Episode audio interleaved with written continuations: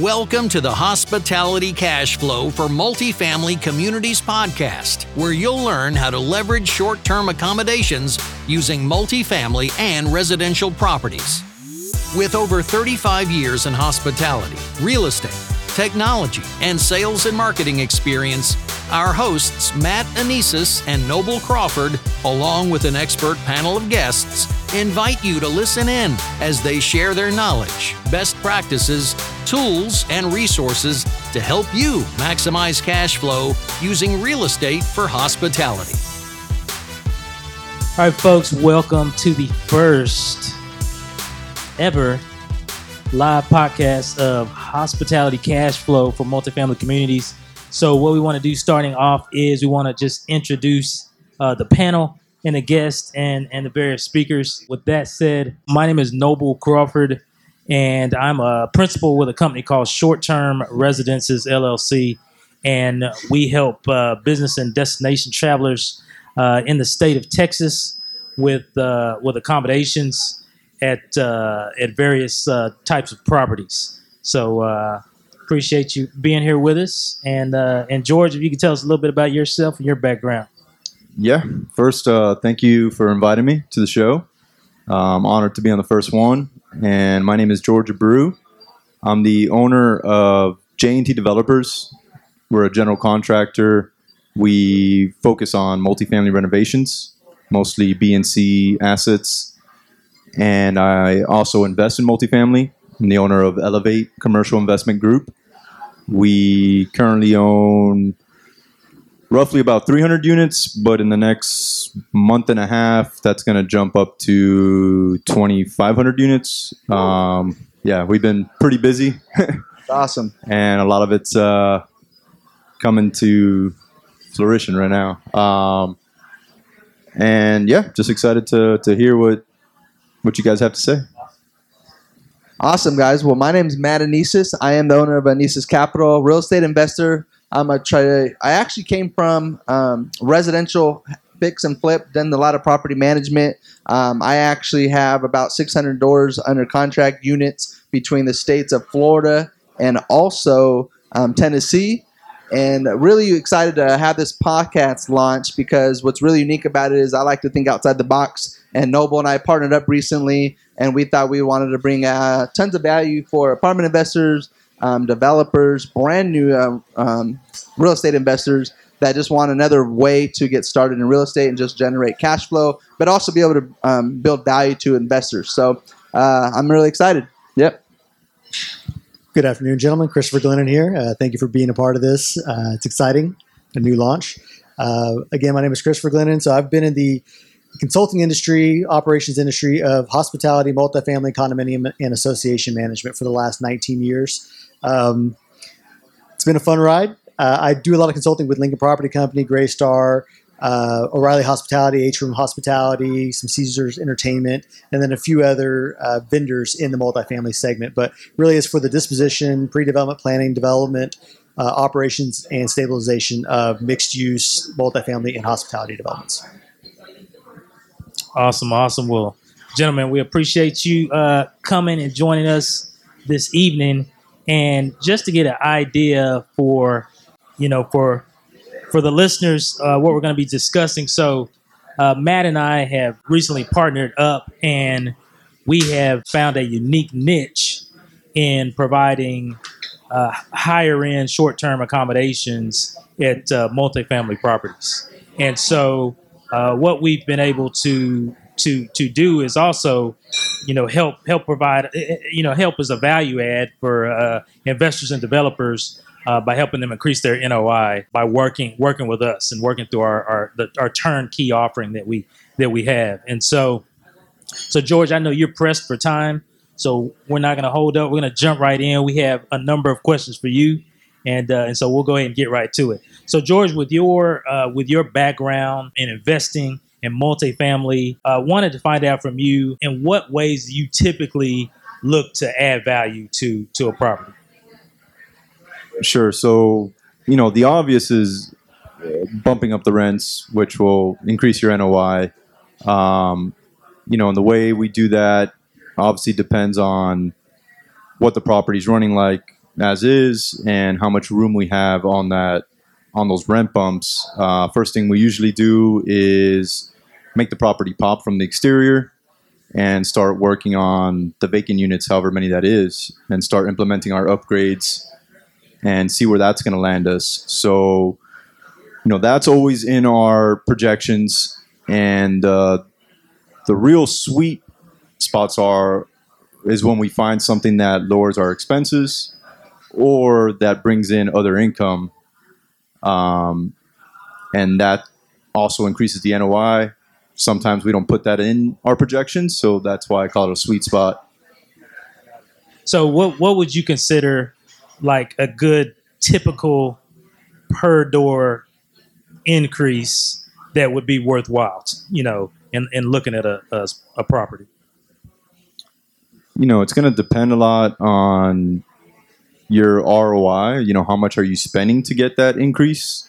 Um, you know, if you're if the seller or the past owner just wasn't aggressive with their rent bumps and you barely have to do anything to the units, you know, at that point you're looking at $25 rent bump can can do a lot if you're not spending much to to get there.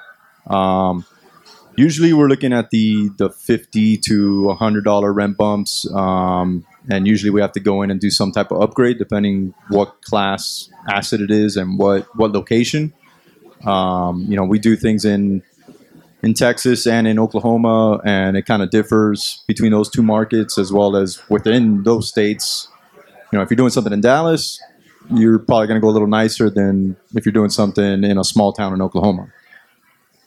So, given that, I know that recently you you had posted uh, you, you you created a post on Facebook about a, a interesting opportunity that you had with a value add product that uh, you said was I, I, believe you said you thought it was going to be a game changer for your for, for this specific property. Can you tell us a little bit about that and, and, and what it was? Because what we want to do is we want to look at what uh, an, an investor considers a good value add product, and then contrast that with with what we bring to the table.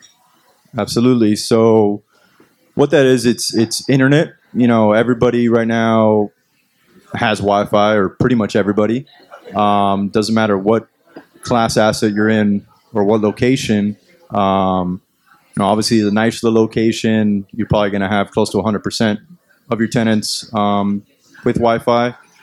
But that's never been a stream of income for owners. But um, with the partnership I'm working with, um, we're still kind of going through the agreement and, and making sure it all makes sense. But the reason it sparked me to do that post was what they're offering is no cost to you, to the owner, and you get $15 per unit per month. So, just to give you an idea, on the portfolio we're working on right now, that's 1,275 units. You do that increase, that's $2 million in value that you just increased the property by. Okay. That's uh, that's pretty good. That's on 15 dollars or fifty. 15 so there's Wow. i- if you decide to spend some of the upfront cost and not have this company take care of it then it could get to as high as $50 a month And is that is that a are they bringing like a high end internet product in there, or is that just a you know just a standard offering? yeah no i mean the other part is the internet they're bringing is fast and it's um, fiber optic um, i don't know i can't remember the speeds Yep. there's different speeds you can pay for different plans um, and then their service platform is they have it all specific software that just makes it real easy and seamless and customer service friendly um, so that's another good aspect about it Okay, awesome, awesome. Well, we're certainly not in the space of competing with internet, but but uh, uh, but I, I want Matt to, to to dive a little bit deeper. And uh, but before we do that, have you ever considered the the short term accommodation model as a way to to to add value or increase per door revenue? So I've never implemented it, but I, I've definitely thought about it. Um, and I've seen some of the stuff that that Matt's done or is doing, and yeah, I mean, I'm I'm always thinking about that. I've got a couple properties right now that I'm curious to see what you guys can do with with it. One being in uh, Arlington, where if you guys aren't familiar with Arlington, it's got so much things for entertainment. You know, between Six Flags and the Cowboy Stadium and the Rangers uh, ballpark, and who knows what else. Um, and then another large property we're working on that that used to have some corporate suites, and um, we could maybe take a chunk of units and implement your your plan in there.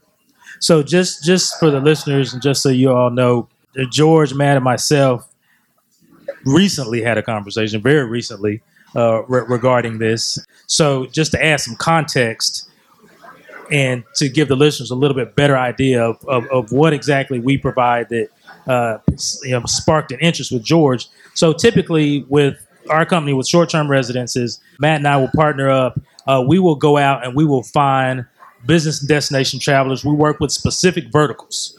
So we may work with uh, healthcare, higher education, corporate, and then uh, in, in insurance a little bit. And so what we'll do, just this is an example. So we may go to a university. So a university may have professors coming in for uh, a semester or for a specific reason, and they need uh, short-term accommodation for you know a few months, maybe two semesters, maybe a, a full school year, and so they they're likely not local. So they're, they're traveling in from out of state. And so in the past, what you would find is these folks may be put up in extended stay, limited service hotels, the very beige, very bland looking properties. And so what we've done is we've flipped that on its head and we provide very upscale units with upscale amenities for uh, the business travelers. So so it's not uncommon for for our units to have you know smart products in them so that when the guest is can can speak and coffee is made it's not uncommon for us to you know have the high, the upgraded high speed internet or the fiber something along those lines. It's not uncommon for us to uh, go the extra mile with the furnishings and electronics and different things that, that we're putting inside of the units to make them really upscale. And so so our our ideal client is typically going to be that six figure earner and so, you know, and, and these are folks that we're vetting prior to them coming into the space. So we're ensuring that they're that you know their credentials check out, that they can afford the space, that they their credit's good enough, all, all of this. There's no criminal background history. So we're taking that off of maybe the existing property management that is managing the property, and and then when they are in, uh, we're handling light maintenance to take that pressure off the property as well. And because it is so very important for our units to always look picture perfect. We're having them cleaned regularly by professional cleaning teams. And so typically, what owners and investors will find is that the properties will typically be in the best shape. And so outside of just the the additional per door revenue, and Matt can speak to that a little bit, you know, there's taking care of the property itself and providing the the, the best occupant in the space. And then being very neighbor friendly. And so when we come into a property, we, we want to get to know the pro- property management. We want to get to know the adjacent neighbors. We, we want to become a part of the community and participate uh, in the community. And so, uh, you know, just like I said, for context, that's that's the service that we provide when we're, you know, looking to go into a new multifamily property. But then Matt can speak to like exactly how that NOI increase, um, and he's going to give an example. It's a, yeah, we, we do everything on a case by case basis. I like to say everything's negotiable. And so we look for opportunities where obviously the, the, the developer or the investor can win in the deal, where the guest or the occupant is going to win. And then obviously we, we, we need to be profitable as well. So we, where we win. So we look for opportunities where, you know, it's a it's a win win win opportunity amongst all the players. I'll let Matt add some color to that in terms of uh, really what's in it for you guys. So, just to kind of give you guys a little bit um, clearer picture for our listeners, um, for our audience, and you know, one of the biggest things I'm I like simple, and I understand how apartment owners think and just property owners as a general. So, what's really unique about developers, or if you own apartment communities, whether you own you know five units, maybe you own thousands of units. One of the unique things is we can come in, provide a turnkey solution, and literally increase your value of your property. Now, in this example, I'll use um, you know, in every city, there's a lot of ordinances. There's a lot of different logistics that go into knowing how to operate, and that's what we provide that value. But one of the unique things in this example, if you have a hundred unit property and the city only allows 5% to be used for short-term rentals to operate as a business. So that's five units. Well, those five units that you could collect, maybe you're sitting at 95% occupancy and you have five units that are always going to be, you know, turning and so forth. We'll come in, we'll take five units, and instead of getting, in this example, you're spending $1,000 or your residents are spending $1,000 on rent every month, we'll come in based on the numbers, based on it making sense already we're going to pay $1,500. So those five units will pay an additional $500 that you would collect on rent, which essentially, you know, let me get my, my handy dandy calculator. Five units at uh, an extra 500 bucks, $2,500.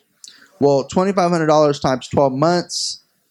Um, let me see, we got times 12 months, we're at $30,000. Well, if you're listening to this podcast, I'm going to assume that you understand the cap rate. And in a market that's compressed or whatever your cap rate is, we're just going to use a five cap. That increases your value of your property $600,000. Just on those five units that we came in, basically did everything Noble said. We turned in. They're top notch. They're just immaculate. Have business travelers, all that good stuff.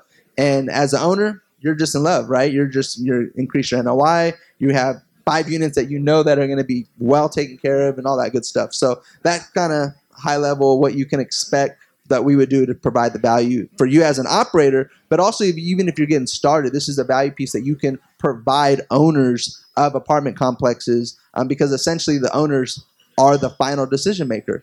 Property management really has no say because you're basically employing them. You have to make the decision with the owners. So I hope that helps out a little bit. That was a good example for round numbers, maybe a little exaggerated, but it was a great example. But I think it, to his point, though, the way we go about doing that and the way we come to those terms is is through back and forth negotiation with the ownership. So you know, obviously, you know, we we want them to be comfortable with the deal. We need to be comfortable with the deal, um, and and the guests will reap the benefits of that. And so so it, it may not be a fifty percent per se, but just for round number purposes, that's that's that's a good example. But you know, another thing, and, and, and, real quick, George, I just wanted to touch on, you know, if I, you know, I know you had mentioned the Arlington property that you have coming up. So in a in a in a deal like that, what we would do is we would, you know, we, we would go to you and say, George, like what, um, you know, what what's your occupancy rate? You know, if you want to acquire the property, what do you think it's going to be? You know, what are your what are the market rents for those one, two, three bedroom units? You know, and so we would flesh out some of those details and that would help us kind of put the numbers together. So that's a that's a very back and forth conversation. And I think like like Matt's looked at a little bit of that, and he has some some knowledge on some of that. Um, I, I, haven't seen the numbers myself, but that's how we go through that that process with uh, with the owner, with the developer. And then lastly, to your point, Matt, about uh, the property management. Now, now, now, don't get me wrong, because we while our our preference is to work directly with ownership uh, we do currently still do work with property managers. Um, there, there, are a lot of awesome property managers out there. I think the reason we the reason we have that preference, like Matt said, is just simply because uh, if a decision is made at the top, there's no further up the chain to go. You know that decision's been made, and and we have ran into inc- incidents where you know decisions have been made at the property management level, and then for whatever reason they're not approved at the very top. And so, uh, so, so, so that's that that that's our model. But um, George, real quick, with the deal that you have, does this sound like uh, a model that could potentially work? You know, based on the deal that you have on the table and the number of units it is and that sort of thing. No, I mean definitely. I just um, I do have a couple questions. One, I want to know more about the coffee and just telling it to make your coffee. So tell me about that later. um, and then I'm glad you did that example. Um, you know, I was assuming that your listeners would know about that, but you know um, they may not. So that's a great example. Um, you know that was twenty five hundred dollars a month, and that raised the value of the property by six hundred thousand. Was that yeah? So per per unit. Yeah, yeah. So total twenty five hundred of extra income. So that's the part of multifamily that really opened my eyes when I saw that and really understood it. That any little thing, you know, I was talking about fifteen dollars a month earlier, but times however many units, and then you take that cap and the NOI, and it's it's big. Like I said, two million dollars. Yeah. Um, and then so as far as what you just asked me, yes, I mean a- anything that that can increase the NOI, um, definitely makes sense. You know, I have a couple questions as far as I guess the lease would be with your company. Is that correct? Right, that's correct. So we we would sign the, the, the lease directly for X number of units. We'll do a 12 month. We'll do we'll do a 24 month. We'll do what makes the best sense for both of us. And then we're we're the tenant. Then we're the primary tenant. And then the guests or business uh, or destination travelers that we allow into the property are simply occupants that are occupying that space for whatever amount of time they're going to be there. So you know how that works looks different per property. Some properties we vet the guests, case closed, we, we move on. Other properties they want to be part of that vetting process. They want to put the guests through their checks and balances. Fine. There are then other properties where we'll vet them. They just want to see proof of that. Fine. In either either scenario works. Um, but but yes, we are the primary tenants, and, and that's great for the property ownership because, like I said earlier, you know we're taking the best care of the property because we have to, because our our livelihood depends on that. You know, um, and, and and so and, and so that's what part that's part of what creates that win win for for all parties. So. Yeah, I mean, I, I definitely want to look more into it. Um, so when I'm looking at things like this, obviously we're talking about all rewards here. Where is there any risk, and where's the risk? Yep, awesome question, and I'm glad you asked it. There are risks. It is with anything. There's risk. Um, so the the way the deal is structured determines kind of where the majority of the risk falls. Whether it's a shared risk, whether we're absorbing the risk, um, or whether ownership is. Um, that's all in the deal structure. So we have deals where the risk is shared. We have deals where um, where we absorb all the risk. Um, we have deals where we're doing a, maybe a revenue share opportunity, and so and so so that that's the beauty of the arrangement is everything's negotiable, um, and we can do what makes sense. Yeah, I want to jump in real quick and, and mention, like, for instance, there was a project that we had that we were looking at, and one of the biggest indicators that we had to, before we were planning to scale, was when it came to the lending. Sometimes the lenders might not want the, the short term rental model um, into the business plan. So that's where we, we can come in and we can, based on the structure, based on the relationship with the ownership, uh, group based on the underwriting, based on where they're at in the project. They might already own the project, and we're just coming in just as new residents. But even if it's as your operations, as you're acquiring a property, just to kind of you know factor in those numbers, um, that's a factor that we also play into part because we also understand that lenders are going to say, okay, well, why is your revenue this much, et cetera, and then we have to be able to balance that as well because the lenders want to eliminate that risk as well um, before you take on X amount of units and so forth. So there's a lot of back end nuances that go into the relationship piece as we're putting together a project for sure. What's the process? So I'm sold. Like you said, Matt's a good salesman. What's the process? So the first thing that we'll do, you know, like I said, we'll we'll get specific numbers from you, kind of see where you're at. Depending on you know how we move forward, um, there may be opportunities for you know depending on what your occupancy rate is. There may be opportunities for us to help you know um, reduce some of that uh, availability that you have. If it's new development, there may be opportunities on the front end to assist with the lease up. Um, and as those properties are leased, then we we exit.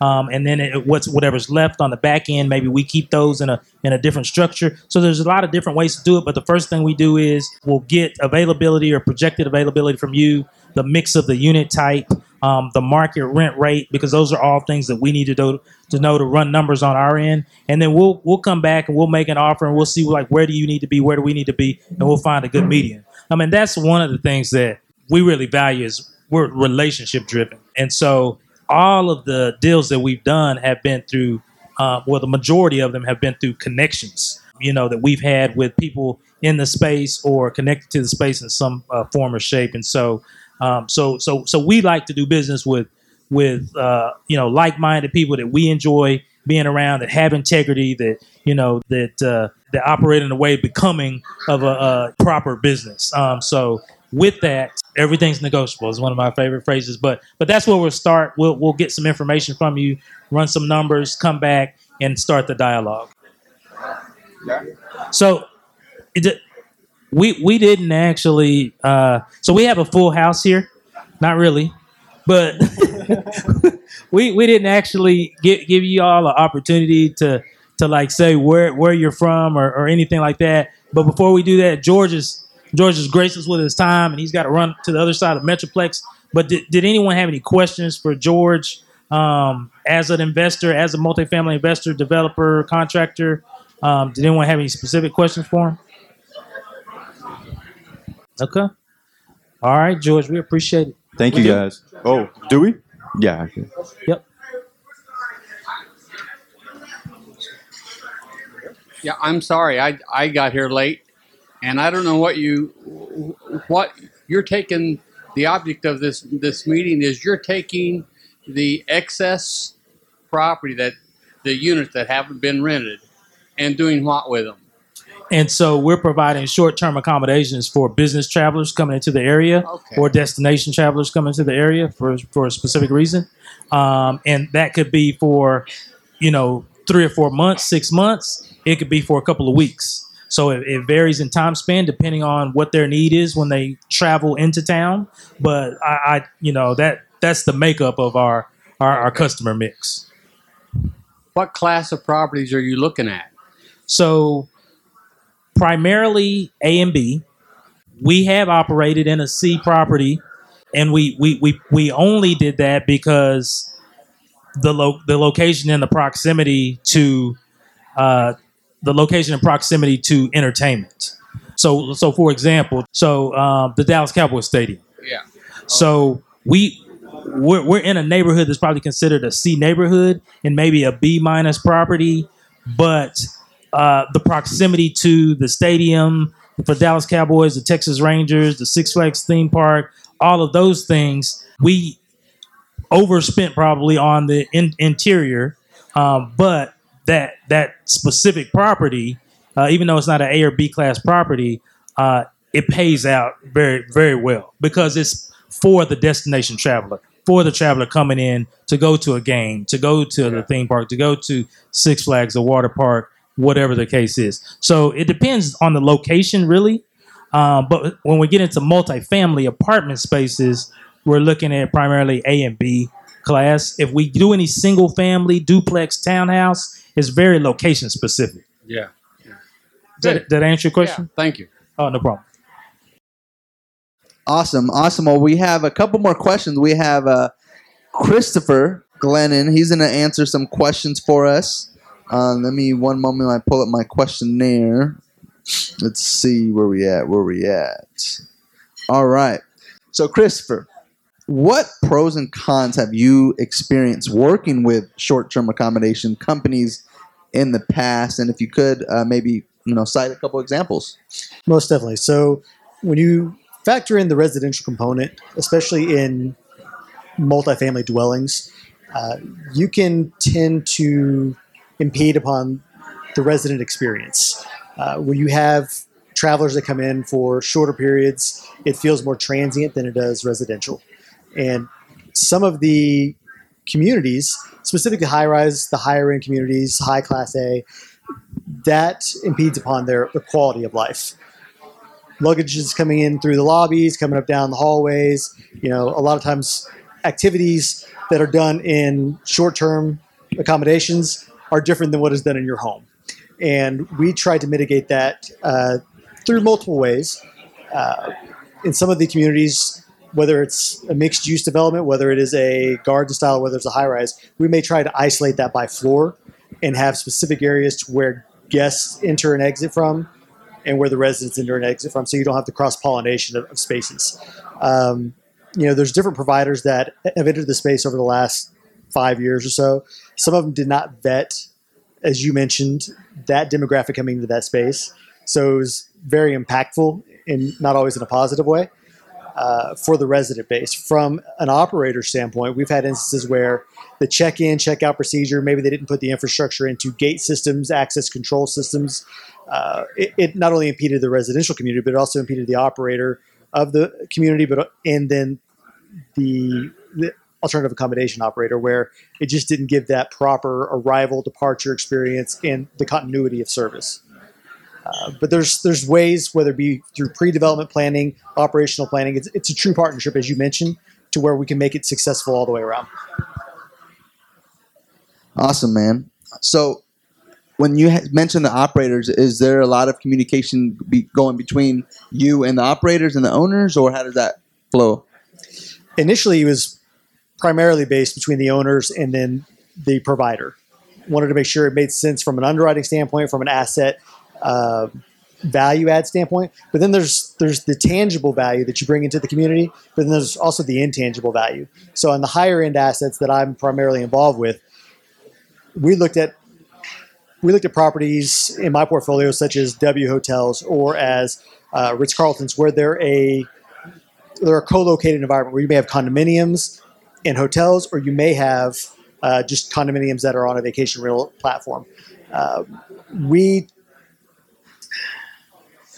we try to we try to look at how that's going to, to benefit when we move over into a class A, B, or C community. So if you look at the, the business model, we have a few that we've operated with where they may have communities in Florida, they may have communities in Dallas, they may have communities in, in LA. And we've actually created a program where they can the residents can bring their guests into that space and receive a discount. So then it's become an intangible amenity. Instead of having guest suites that the multifamily who's not in the wheelhouse has to operate, now they allow it they turn it over to the experts in that space to say, we can we can run that part of your operation. And then the residents say, okay, now now this is a value add for me personally saying I could bring in my family member. Maybe I've downsized from a three bedroom home to a one bedroom now that they're empty nesters. Now they can have their family members come stay in your accommodations. So it's it's become a benefit there. And then we've said now your guests can also travel to the, your Florida property that you have down there at a slight discount. And then it becomes wow, now I have a travel benefit within my community. So it's it's if you're creative enough with it, since you were creative enough to enter into the market into it, it's it can be a real win for all operators, not only from a cash flow basis, a value add to the community, but also for the resident base. That's wonderful. So, what what would you say some unique amenities do you think would work for short-term occupants, two to you know sixty night stays? For 60 night stays, you have a lot of um, a lot of that demographic. They're business travelers. We've seen a, uh, a new product coming into the market on the West Coast where they're building communities with co-working environments, whether they're managed in-house or whether they bring in a WeWork or a Spaces or those kind of things. Uh, it's slowly trickling into this area, especially in the Frisco markets. But adding, you may be able to take a unit mix where a 2,900 square foot three bedroom may not make sense for a seven night, 30 night, 60 night stay for a business traveler, but you may be able to turn those bedrooms into office co-working environments, maybe a banquet space if you only have one, maybe in that building if you're trying to take over their occupancy. Um, and that could actually be a benefit to not only the resident base because they could rent that for incremental revenue for the operator, but then it gives you a space for your guests to work out of, being that they're business travelers. Sometimes you need that separation from your hotel, your accommodation space, Yeah. to be able to focus in on the work that you're trying to accomplish. So by by allocating that, that could be a, a huge benefit. I like that. I want to I want to dig into that a little bit more, but, but, before I do, uh, I want to go back to you. You had mentioned a couple of challenges. What would you say is one of the more prevalent challenges? I, I want to see if we can pick it apart and see if there's a, you know, if, if that challenge can be can be overcome. in the high rise, high class A service area, the arrival and departure experience where you have a person come to the front, unload their bags. If you don't have a 24 hour valet service, a lot of them Uber in, especially in the business market, if they're staying for less than 60 days. So it's finding out where to park, it's finding out, and then the operator takes on more of the role of trying to guide them through. A lot of a lot of operators are technology based and not necessarily hospitality based, and they try to merge those pieces together. It's you know it, it, it's like an accountant tell you how you need to operate service. Sometimes it. it doesn't mix. So, if I understand correct, so the, so that's a challenge with the check-in process. Mhm. If the operator, and, and I would assume then that because these check-ins, uh, you know, these people coming into town, you know, they could originate from across the globe and they're coming in at different hours of the night, to depending on when flights arrive. If the operator had in, in a class, say, high rise, upscale type building, if the operator had staff on site to help facilitate that check in process, then I would assume then that that would, you know, free up your staff and your doorman and your concierge to, to have to, you know, deal, deal with that guest and concentrate on the residents of the property. Correct. There's many different models that I've seen put into play here. They've had systems where you have call boxes, Butterfly MX systems. I've seen it in the. It, works more successfully in a 24-hour operation where you have a desk member that can, can greet them. But there's also opportunities depending on how vertically you want to rise your market, where you could be in addition to staff during key check-in hours, kind of give you that arrival experience. But yeah, it, it does work very well in the high-rise 24-hour staff front desk environment and that that's a big uh, benefit when you're able to put that into play. But not all ownership companies want to staff a desk on a operational basis just to have staff 24 seven. But you know, one of the other challenges that we've we've seen, but technology has helped out with it, are, are noise complaints. Uh, not all your your guests stay for 60 nights. Yours may, but other operators, uh, I don't want to name names, but we may know a few off top of our head that may stay 2.5 nights. Uh, I've seen them put in uh, noise monitors that alert the desk when there's there's a challenge in that area. Instead of being reactive to a resident complaint, they can be reactive in the moment to address right. the challenge. Right. So that can be common depending on the location. You know, we've had to address instances that uh, could potentially lead to noise issues. I think uh, the best way to handle that, like you said, is to be proactive. And so uh, for us, because we do have the technology, we do have the noise monitors and the in the units, that sort of thing. But like you said, you know, those are, are reactive devices that, you know, something has already escalated before you're notified. And so I think for us is also, we also use technology to monitor, you know, the, the number of guests that are uh, entering and exit the property and, you know, checking that against, you know, who is a registered guest, who's a registered occupant. And, uh, and if, and if they're on the list and we, you know, we're able to monitor that 24 seven and so we are able to see if there's a pattern, you know, a pattern being established where a situation could escalate into a party, a noise problem, a thing like that. And I, and I think what you what you'll find, and this is this is symptomatic in, in not only multifamily but in the, the, residential single family space. One of the number one complaints, and and, and I think it's given this space kind of a, a, a bad rap to a certain extent. But one of the number one complaints that people make are you know, we, we don't want partiers in our neighborhood. And so I, I can understand that because, you know, where I live, I don't want partiers in the neighborhood. But at the same time, it's how you it's how you manage the process prior to arrival and during check-in and arrival that helps to minimize that. And so uh, we have a, you know, uh, we're, we're a technology company also, so we use quite a bit of technology uh, in, you know, in our, our guest pre-arrival process and and vetting process. But one of the things that we do is we're real heavy in communication, and we've implemented even uh, pre-arrival phone calls. And so we want the guests know that we are we are very observant of what's going on. We're we're we're very proactive. You know, we're you know we have the ability to be on site in a moment's notice if, if you know if we're not there for a check-in. And so just setting the the the tone for the stay where yes we're professional yes we're you, we're going to service you to the nth degree but we're, we're also going to be very aware in, in, in what's going on uh, at the property that you're at. And so i think establishing that on the front end kind of helps set the, the tone with the guests and for their stay. And uh, it, it's worked well for us. But you're right i think that that we as operators need to do a better job of being less reactive and more proactive and that looks different ways at different properties most definitely Next question for you. What advice would you give to multifamily property owners who are considering the STR value add option? There's a lot to consider in this space. Uh, like I mentioned, you have two different types of value that's the tangible and the intangible. Uh, it really depends on what their strategy is for that asset. Is it a long term hold? Is it a short term hold? Uh, how are they doing uh, from a financial standpoint? Are they looking to refinance are they looking to sell? So there's a lot that plays into just the initial evaluation, the due diligence that goes into it. Um, many times I see traditional ownership, uh, non uh, non-institutional that may be just adverse to it just because it's outside of their wheelhouse. Thinking what what I tell a lot of those owners that I consult with is a lot of the communities have become fundamentally the same. They all have walls, they all have restrooms, they all have a some sort of office and, and residential clubhouse experience, large or small.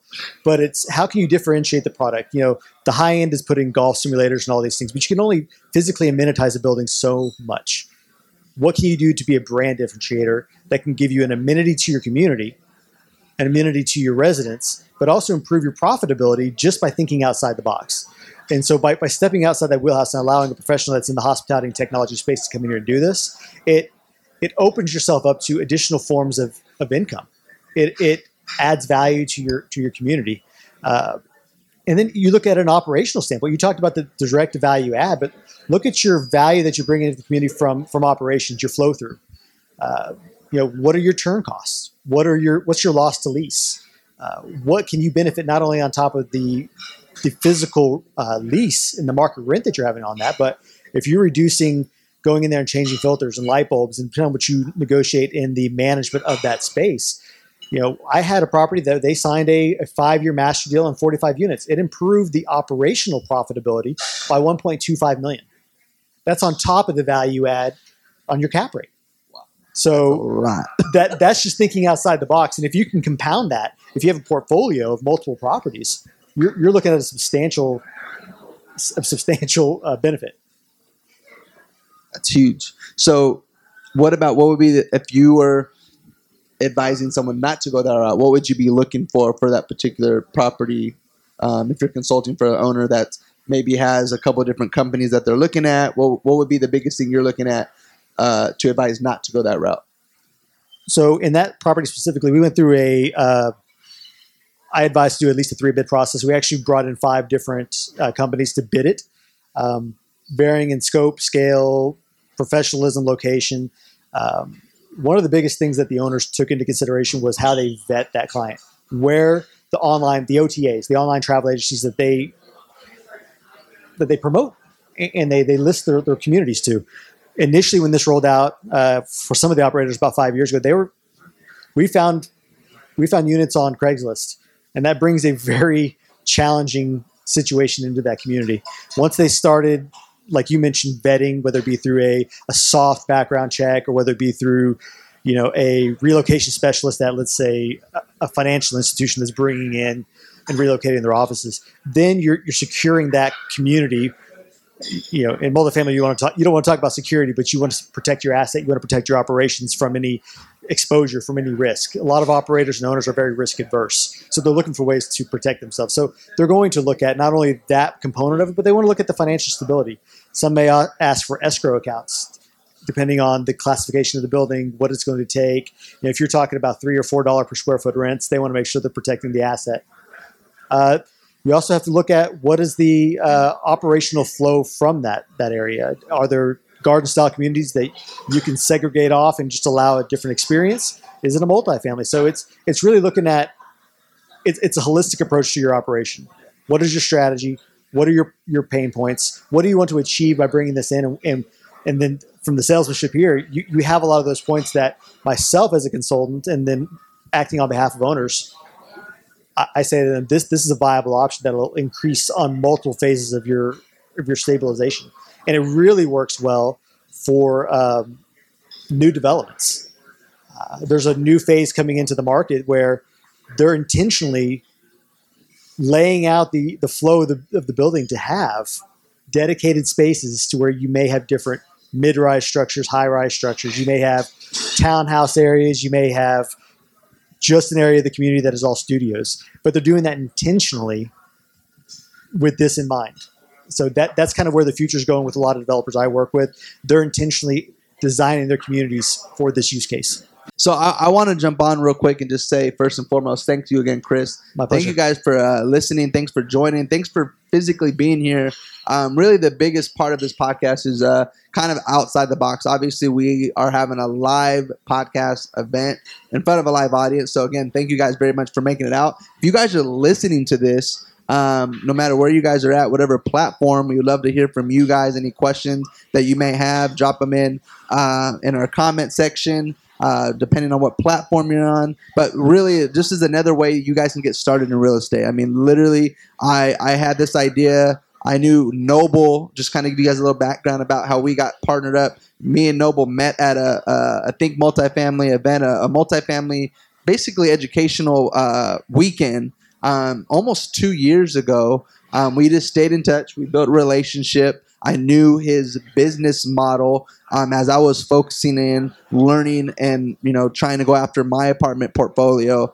And literally, I, I was at a conference in Miami earlier this year, and then the, the aha moment literally hit me. And I text Noble while I was at the event, and said, "Hey, when I get back, we need to just get this thing rocking and rolling." And that's when I had the aha moment to bring value to apartment owners to help other investors that want to get started in, in apartments or even just in real estate and this is just another niche that we we found would be very very helpful for anybody. Doesn't matter you know if you have one unit if you have zero units if you have tens of thousands of units because everyone can benefit from this. That's why we have christopher here we had george here um, so again, thank you guys for listening in. If you guys have any questions, I'm gonna pass it over back to Noble um, because again, this is our very first launch. If you had any uh, aha moments, I'm actually, believe it or not, still thinking about George's fifteen dollar bump that he was looking to make. Um, if you guys caught that, fifteen dollars was to increase his you know portfolio of twelve hundred to like two million dollars. That's crazy. And and real estate. Uh, on that topic as well, we did. I did that at a property in Houston, and we did it for 800 units. And the residents had the option to upgrade their packages, so it ended up being a benefit for the cable and internet provider, where you gave them a basic speed, they upgraded it, they provided the equipment, they did the infrastructure into the building, and and it didn't cost us anything. We increased our on the HOA side for that tower our dues by by two cents per square foot, and on the apartment side we increased it by actually twenty five dollars a month. So it's the only one I know of in Texas that did it on that scale, but it's they loved it on the internet side because they came in with that available to use. They didn't have to set it up. it's amazing. I like it. Well, you know, like I said again, thank you, Chris. Uh, My for, pleasure. for, for coming out. Thanks to George as well for uh, for coming out and uh, and speaking. And then uh, also thank you to you folks for for coming out, listening. Hope you hopefully you, you, you learned something tonight that you didn't already know. But uh, of course, Matt, myself, Chris will will be around and available to to answer any questions. And like Matt said, regardless of what side of the fence you're on, if you're on the investor side, we're happy to talk about that. If you're on the operator side, like myself, happy to discuss uh, uh, opportunities there as well. Or if you're just looking to get started in, in either one of those, um, happy to uh, talk to you about that. So again, I think that's going to wrap it up for this first uh, first episode. So uh, Pretty crazy. it- it How is. many of you guys listen to podcasts already in the audience? If I can get a show of hands, awesome, awesome, awesome. Um, how many of you guys currently already invest in real estate? How, do you invest in real estate currently? Cool, cool. Uh, do any of you guys already do short-term rentals or apartments or houses? Apartments. Okay. What about you? No short-term for you guys. Houses. Okay, awesome. Well, again, Noble, if you want to close us out on the very first episode of uh, the Hospitality Podcast for multifamily communities. Thanks for listening to the show. Tune in next week to learn more about using real estate for hospitality cash flow.